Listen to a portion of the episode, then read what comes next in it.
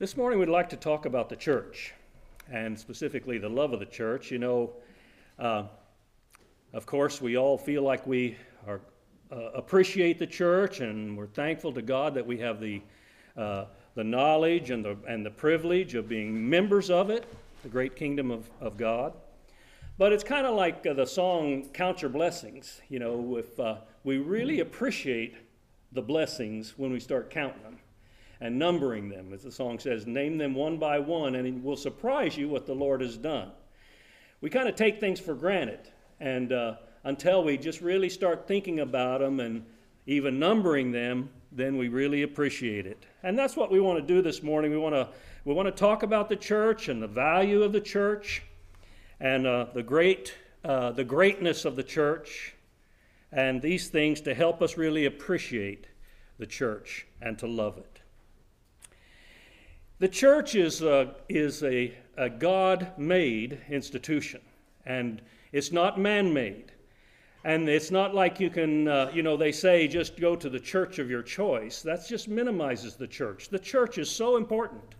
And it's important for us to realize the value of the church uh, and um, uh, the importance of it. And we'll try, to, we'll try to stress that this morning. John 3 and 16, of course, we all know this verse and can probably all uh, quote it. For God so loved the world that he gave his only begotten Son, that whoever believes in him should not perish, but have everlasting life. McGarvey says uh, this is a lesson in God's love.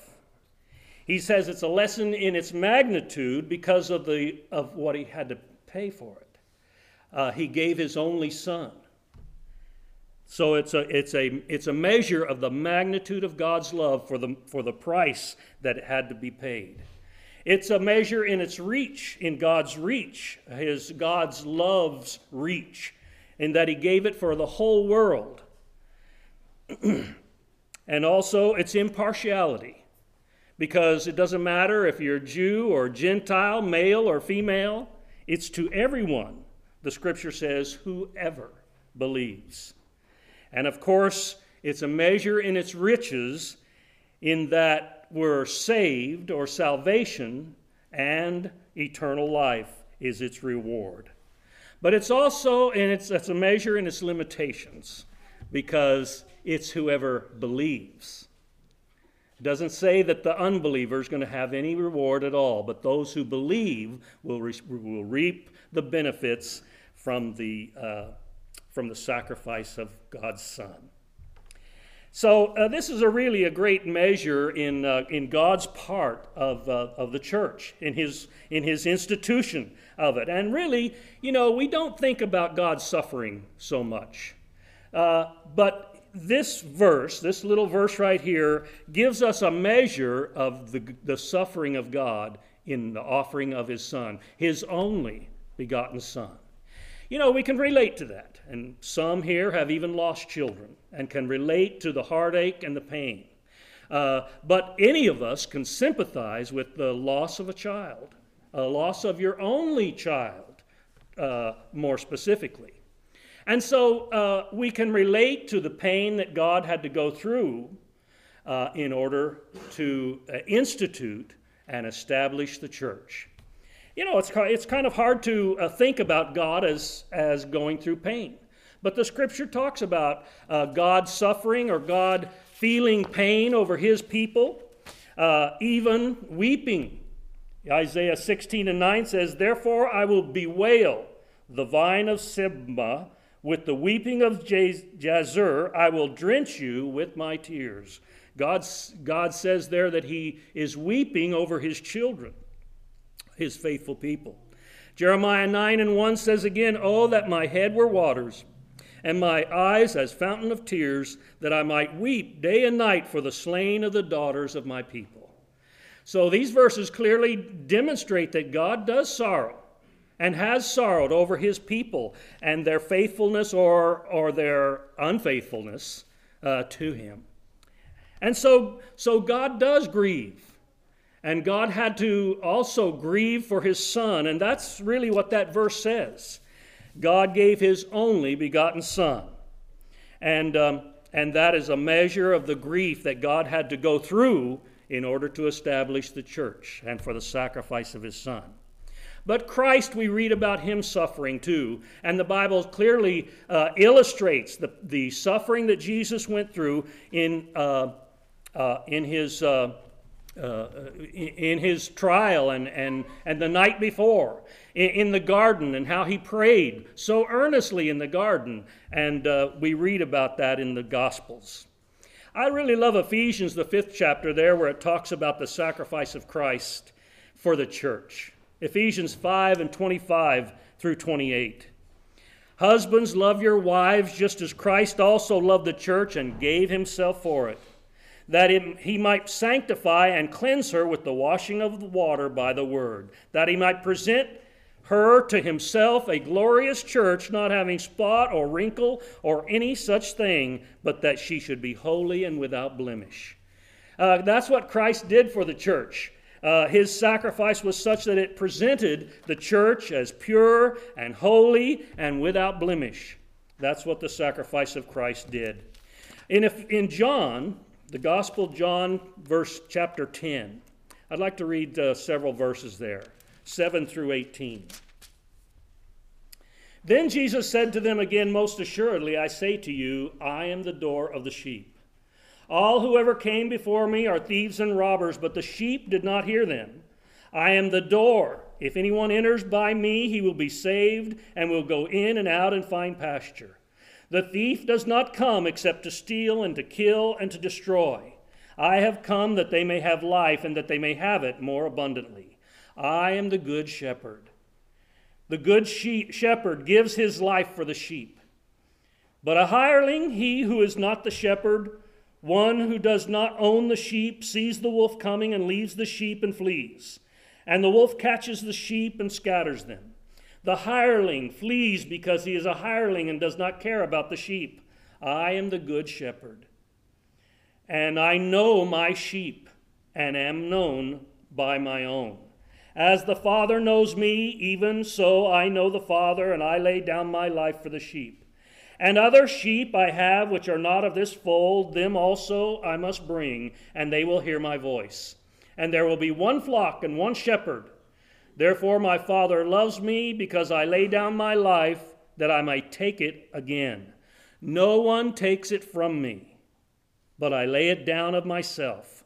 I have power to lay it down, and I have power to take it again. This command I have received from the Father several points I'd like to, to uh, bring out from this reading, and that is I just love the, I love the idea of Jesus as the, as the good shepherd. Because sheep are so defenseless, and the only defense they have is the shepherd. And so the shepherd protects the sheep. You know, we're helpless without Christ. We have no hope. We have no, we have no future. Just in this life is all we have. We have no hope of eternity without Christ the Good Shepherd. And Christ, as the Good Shepherd, also is willing to lay down his life for his sheep. He knows his sheep, and the sheep know him. It's kind of uh, hard for us to imagine a shepherd knowing each individual sheep. You see a big flock of sheep, and to us, they're, they're all the same. But he's so intimate with those sheep. He stays with them night and day, uh, and he knows every sheep individually and he calls them by name. And so does our good shepherd. Jesus knows you. He knows you as an individual, he knows your name. And when it comes to the judgment, he'll be able to call you by name to reap your, reap your reward. And those who do not, who are unfaithful, he will say to them, I never knew you. He won't know those who are unfaithful, but the righteous he knows and he calls them by name, just as the shepherd does his, his sheep. He also says, uh, Therefore, my Father loves me because I lay down my life that I may take it again. No one takes it from me, but I lay it down of myself. I have power to lay it down, and I have power to take it again. This command I have received from uh, my Father. Uh, it's really something. Um, this, uh, this uh, verse here. Uh, Philippians, um, Philippians also uh, brings out the point of Christ uh, uh, uh offering himself and, and, and going to that, uh, that terrible cross. Uh, Ephesians 2 and 5 through 11 says, Let this mind be in you, which was also in Christ Jesus, who being in the form of God did not consider it robbery to be equal with God, but made himself of no reputation, taking the form of a servant and, and coming in the likeness of men. And being found in appearance as a man, he humbled himself and became obedient to the death, uh, to the point of death, even the death of the cross. Therefore, God has, has highly exalted him and given him the name which is above every name, name, that at the name of Jesus every knee should bow of those in heaven and of those on earth and of those under the earth, and that every tongue should confess that Jesus Christ is Lord to the glory of God the Father. Uh, Barnes really uh, does a good job of talking about this verse and, and, and, and the sacrifice of Christ. You know, uh, some people would be willing to go to their death uh, if, if that's what their cause called for. They would be willing to go to their death if it were noble and, uh, and, uh, and they would be called courageous because they are willing to. But but often the deaths of a, of a warrior or uh, uh, uh, things like that, people like that, is quick. and so they're willing to face that, knowing that their death will be quick. But there would really be second thoughts if they knew that their death would be torturous and long and painful and that's what the death of the cross is. It's one of the worst ways a person could die. And that was the whole point of the crucifixion was to make that person suffer and, and, uh, and make them suffer as long as possible. People would hang on those crosses for days and days before they would finally succumb. And that is the death that is meant by even the death of the cross. He went to death, he, he suffered death, but it said, even the death of the cross. Uh, there's no worse way a person could be sentenced to die. But Jesus went to that death, even that death, willingly. He took that on himself willingly. Nobody had the power to do it. He told Pilate, uh, Pilate said to him, uh, Don't you know that I have the power to, send you, to crucify you or to free you? Jesus said, You have no power except it's given to you from heaven, from above. Pilate did not have the power to release him. Jesus gave his life willingly of his own choice. He could have called 10,000 angels, but he didn't. He gave himself over to the hands of these wicked men for just that death. And Philippians also makes the point of Jesus being uh, God. And yet, God. Yeah, well, we, we can relate more to a, a king, uh, uh, and, uh, and Jesus is king too. We can relate to a king.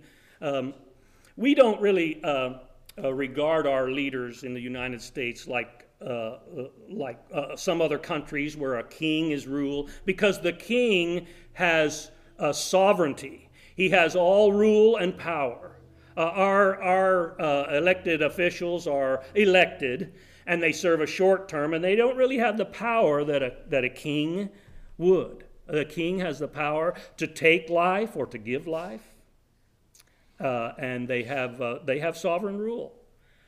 But the king is not the one who su- suffers. The king is not the one who sacrifices of himself we have a king who gave himself. But Jesus is more than a king because he's almighty and he is God. And so we have a God who gave himself for us in that sacrifice.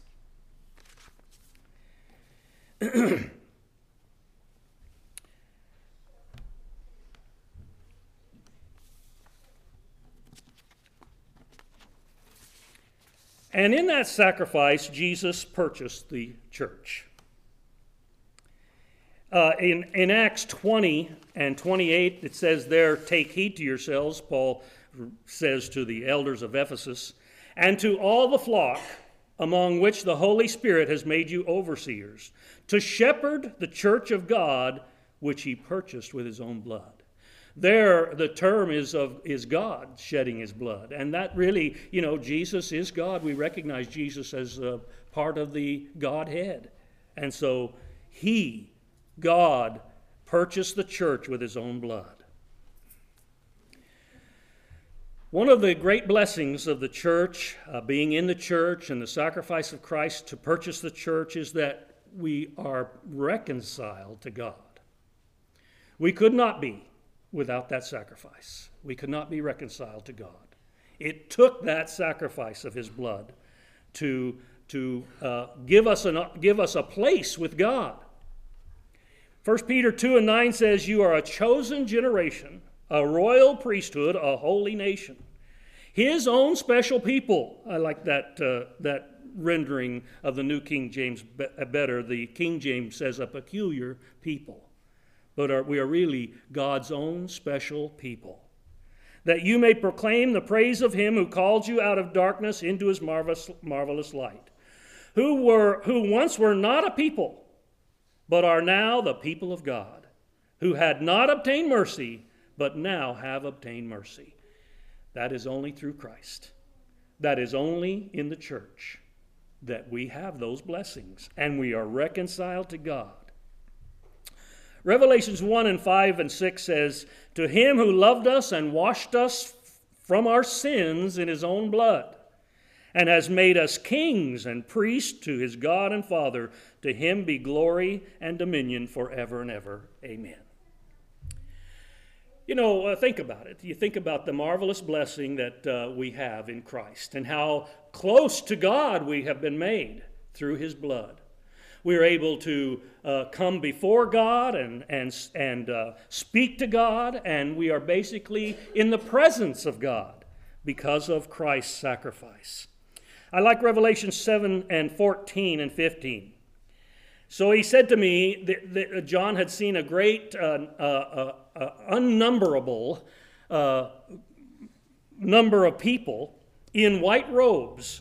And he said, uh, to the angel said to him, These are the ones who came out of great tribulation and washed their robes and made them white in the blood of the Lamb. Therefore they are before the throne of God and serve him day and night in his temple, and he who sits on the throne will dwell among them.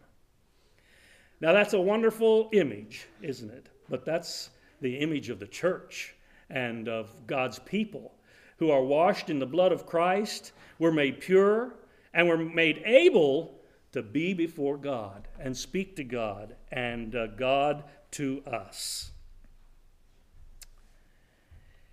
You think about um, the many people. Now, uh, all of you, I know, know this. Uh, you all know about the church, and you know that, that you're, you're blessed. It's a great privilege to be a member of the church, a member of the, of the kingdom of heaven. And um, there are many, many people who don't. Uh, I mean, we, we gather together each Lord's Day to remember the Lord in, in communion. And so we're reminded each week about the great sacrifice he made. But there are many people who don't think about it. Uh, passing the uh, swap meet, uh, there's hundreds, maybe thousands of people there at the swap meet today uh, you know, buying and selling and trading. And it kind of makes me think about um, uh, the, the scripture that talks about Noah, who, uh, you know, they, they bought and sold and married and gave in marriage until the flood, until Noah was shut into the ark and they were carried away with the flood. People just go on about their lives without a thought. But you and I think about heaven. We think about the church, and we think about the sacrifice of Christ by which all the blessings in, in Him are made. So it's, uh, uh, it's, it's very few people honor God and remember Christ uh, as they should. And some people, like sheep, dumb sheep, just go on through life without a thought of the future, knowing that they have an appointment to meet, and that appointment's death. Everybody dies, everybody makes that appointment. But they're oblivious to life, and they just go on with life, not preparing for that day. We are strangers and pilgrims like Abraham was in the land of promise. We're strangers and pilgrims here on this earth. And, uh, uh, and uh, we, we have our real home, our true home, is heaven. And we'll meet, we'll meet there someday.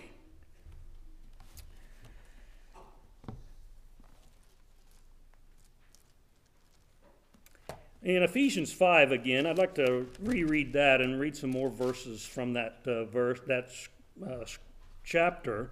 It's a beautiful picture and talks about husbands and wives and how they should be together, but he's really talking about Christ and the church. Uh, verse 25 Husbands, love your wives just as Christ also loved the church and gave himself for her, that he might sanctify and cleanse her with the washing of water by the word,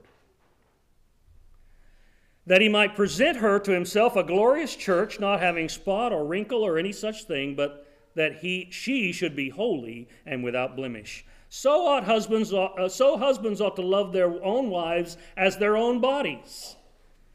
He who loves his wife loves himself. For no one ever hated his own flesh, but nourishes and cherishes it, just as the Lord does the church. For we are members of his body, of his flesh, and of his bones. For this reason, a man shall leave his father and mother, shall be joined to his wife, and the two shall become one flesh. This is a great mystery, but I speak concerning Christ and the church. You know, you think about husbands and wives, and they, they, they are one flesh the scripture says. But so is Christ and the church.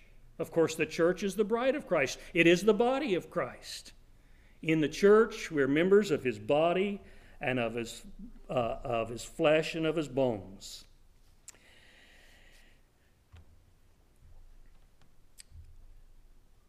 Mark 16 and 15 and 16 says, And he said to them, Go into all the world and preach the gospel to every creature. He who believes and is baptized will be saved, but he who does not believe will be condemned. The gospel is the death, burial, and resurrection of Christ. The great news is his resurrection. And we are all part of that through obedience in baptism, uh, and being buried with him in baptism and being raised to walk in newness of life. In uh, Acts 2 and 42, it says, And they continued steadfastly in the apostles' doctrine and fellowship, in the breaking of bread and in prayers. Verse 47, praising God and having favor with all the people, and the Lord added to the church daily those who were being saved. Those who are saved are in the church. You see how important the church is, and how little the world knows about that because they, they, they take the church so lightly. And uh, we really we really come to God through obedience in the gospel. You know, uh, the gospel plan of salvation. We've got to hear and believe. Romans 10 and 14. Now, when they, Uh, how then shall they call in him in whom they have not believed, and how shall they believe in him of whom they have not heard? And shall they, how shall they hear without a preacher? Verse 17, so then faith comes from hearing, and hearing by the word of God. Hebrews 11 and, and 6 says, But without faith it is impossible to please him, for he who comes to God must believe that he is, and that he is a rewarder of those who diligently seek him. So we, ha- we have to come hearing the word and believing. Faith comes from hearing the word of truth and, uh, and uh, believing and obeying. We've got to repent as part of our obedience. Peter says on uh, Acts 2 and 38 Repent and let every one of you be baptized in the name of Jesus Christ for the remission of sins, and you shall receive the gift of the Holy Spirit. Acts 17 and 30 Truly, these times of ignorance God overlooked, but now commands all men everywhere to repent. We've got to confess our belief in Christ. Matthew 10 and 32 Therefore, whoever confesses me before men, him I will also confess before my Father who is in heaven. Romans 10 and 9 that if you confess with your mouth the Lord Jesus and believe in your heart that God had raised him from the dead, you will be saved. The great confession of the eunuch in Acts, the eighth chapter, was I believe that Jesus Christ is the Son of God. And that's the confession, the good confession that we should make. And then we need to be baptized. Acts 22 and 16, and now why are you waiting? Arise and be baptized and wash away your sins, calling on the name of the Lord. 1 Peter 3 and 21, there is also an antitype which now saves us baptism. Not the removal of the filth of the flesh, but the answer of a good conscience towards God through the resurrection of Jesus Christ. That is really a, a, uh, a, a, concluding uh, a verse, and a verse without argument. Because the denominational world will say you, can't, you aren't saved by baptism. Here, the scripture says we're saved by baptism. And baptism our obedience to baptism in faith uh, washes away our sins. So uh, the scriptures truly teach the truth. And uh, we need to follow the truth. Thy word is truth, Jesus said. So, um, you know, the world uh, uh, teaches the doctrines of men. All we need is this truth. The scriptures lead us in truth. And follow that, and we can obey the same gospel that Jesus gave to the apostles and they preached, the first century church obeyed, we can obey that same doctrine and reap the same power to save. You know, Matthew uh, 23 and, and 13, Jesus rebukes the scribes and Pharisees because he says, You have shut up the kingdom of heaven against men and you won't go in, and neither will you allow anyone else to enter that would enter. And you know, that's what the uh, denominations do. They have the same Bible, but they won't go in because they won't obey it. And they teach others to follow their same uh, error. Galatians 3 and 26 for you are all sons of God through faith in Christ Jesus. For as many of you as were baptized into Christ have put on Christ. Colossians 1 and 18, and he is the head of the body, the church, who is the beginning, the firstborn from the dead, that in all things he may have the preeminence. Again, Ephesians 5 and 23, and he is the Savior of the body. Only those who are in the church, the body of Christ, are saved. You have to be in the church to be saved. There's salvation in no other, uh, the Bible says.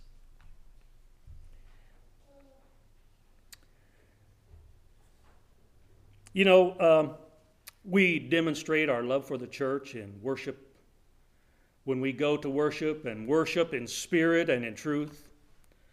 Uh, we demonstrate our, our appreciation by worshiping in spirit and truth, and that's what God calls for us to do to worship in spirit and in truth. We could worship in truth all day long and not have the spirit in it, not have our heart in it, not have our faith in it, and it, it would be vain. It must be done in spirit and in truth. And we demonstrate our, our love for the church in doing that. Hebrews 10 and 23 through 25. We often read verse 25, but we leave off sometimes verses 23 and 24. It says, Let us hold fast the confession of our faith without wavering. For he who promised is faithful. And let us consider one another in order to stir up love and good works, not forsaking the assembling of ourselves together as the manner of some, but exhorting one another and so much the more as you see the day approaching. We're to assemble, but the purpose of the assembly is to stir us up uh, in love and good works and not to and, and to not let our faith waver uh, holding fast the confession of our faith and that's what is involved in our assemblies is stirring us up and uh, and, and uh, encouraging us on uh, as, we, as we face each day and looking forward again uh, to the judgment day when it's coming. Colossians 3 and 16. Now, singing, talking about singing, it says, Let the word of Christ dwell in you richly in all wisdom, teaching and admonishing one another in psalms and hymns and spiritual songs, singing with grace in your hearts to the Lord. And whatever you do in word or deed, do all in the name of the Lord Jesus, giving thanks to God the Father through him. Uh, this uh, talks about our singing and the kind of singing we should have. There's teaching and admonishing in our singing. And also, it must be in, uh, in the name of the Lord Jesus or by his authority, so they need to be true. What we sing needs to be true scripturally and also have, have a, a good teaching and message. And we teach and admonishing, admonish one another in our singing. So uh, the point is that there's teaching and admonishing in our singing. We need to be careful as song leaders and song selectors that our songs are appropriate and true. And uh, we do teach and admonish through our singing, as we do in our preaching. John 6 and 63 it is the Spirit who gives life, the flesh profits nothing. The words I speak to you are spirit and they are life. The words of Christ are the power of God to save. These are his words. And he's, the words he had given by inspiration to the apostles, and his own words as written by the, the uh, gospel writers. John 5 and 38 But you do not have his word abiding in you, uh, Jesus says to the uh, scribes and Pharisees. Him you do not believe. You search the scriptures, for in them you think you have eternal life, and these are they which testify of me. But you are not willing to come to me that you may have life. Um, Jesus says to these scribes and Pharisees that the works he did there, that God had given him to do, testified of his truth and of where he had come from. And the scriptures, too, testify of him. Now, they rejected it. They rejected all of that testimony. And uh, the point is this morning that we need to be careful not to fall in their example, not to follow their example. The scriptures testify of Christ, and we can know Christ and follow him and believe in him and obey his gospel uh, because of the scriptures testify, testimony. And as we teach others, we need to teach that power, the gospel power, Christ's gospel power. Peter uh, confessed Christ in Matthew 16 and 16. Uh, Jesus had uh, asked the apostles who men say that Jesus was, and they said, uh, Some say John the Baptist, and some say you're Elijah and others say that you're Jeremiah or one of the prophets. And he said, Who do you say that I am? And that's when Peter made that confession You are the Christ, the Son of the living God. And Jesus answered and said to him, Blessed are you, Simon Bar Jonah, for flesh and blood has not revealed this to you, but my Father who is in heaven. And I also say to you that you are Peter, and upon this rock I will build my church, and the gates of hell shall not prevail against it. And I will give you the keys of, he- uh, the, of the kingdom of heaven, and whatever you bind on earth will be bound in heaven, and whatever you loose on earth shall be loosed in heaven. Jesus asked Peter, Who do you say that I am? And Peter says, You are the Christ, the Son of the living God. And, and Jesus said, You're blessed, Simon Bar Jonah, and I say, You're Peter. And upon this rock, not upon Peter, but upon the confession or upon the fact that Jesus was the Christ. He's the rock, He's the cornerstone. Uh, he's the, he's the, the stone of stumbling and the rock of offense that the builders rejected, but God made him the chief cornerstone. So he is that rock that the church is built on. And um, So, so Jesus says, You're Peter. Peter had just confessed Christ. He said, You're the Christ, the Son of the living God. And Jesus says, You're Peter. And upon this rock I'll build my church. Upon Christ, the, the rock and the, fa- and the foundation of the church. I will build my church, and the gates of hell will not prevail against it. Since Pentecost and the first gospel sermon, and where the Lord added to the church then daily, such as were being saved, still today the same gospel and the same church is continuing and prevailing. No matter what the devil and hell and the principalities and powers in heavenly places may, may do, still the church prevails. Jesus commissioned the apostles to go into all the world and preach the gospel.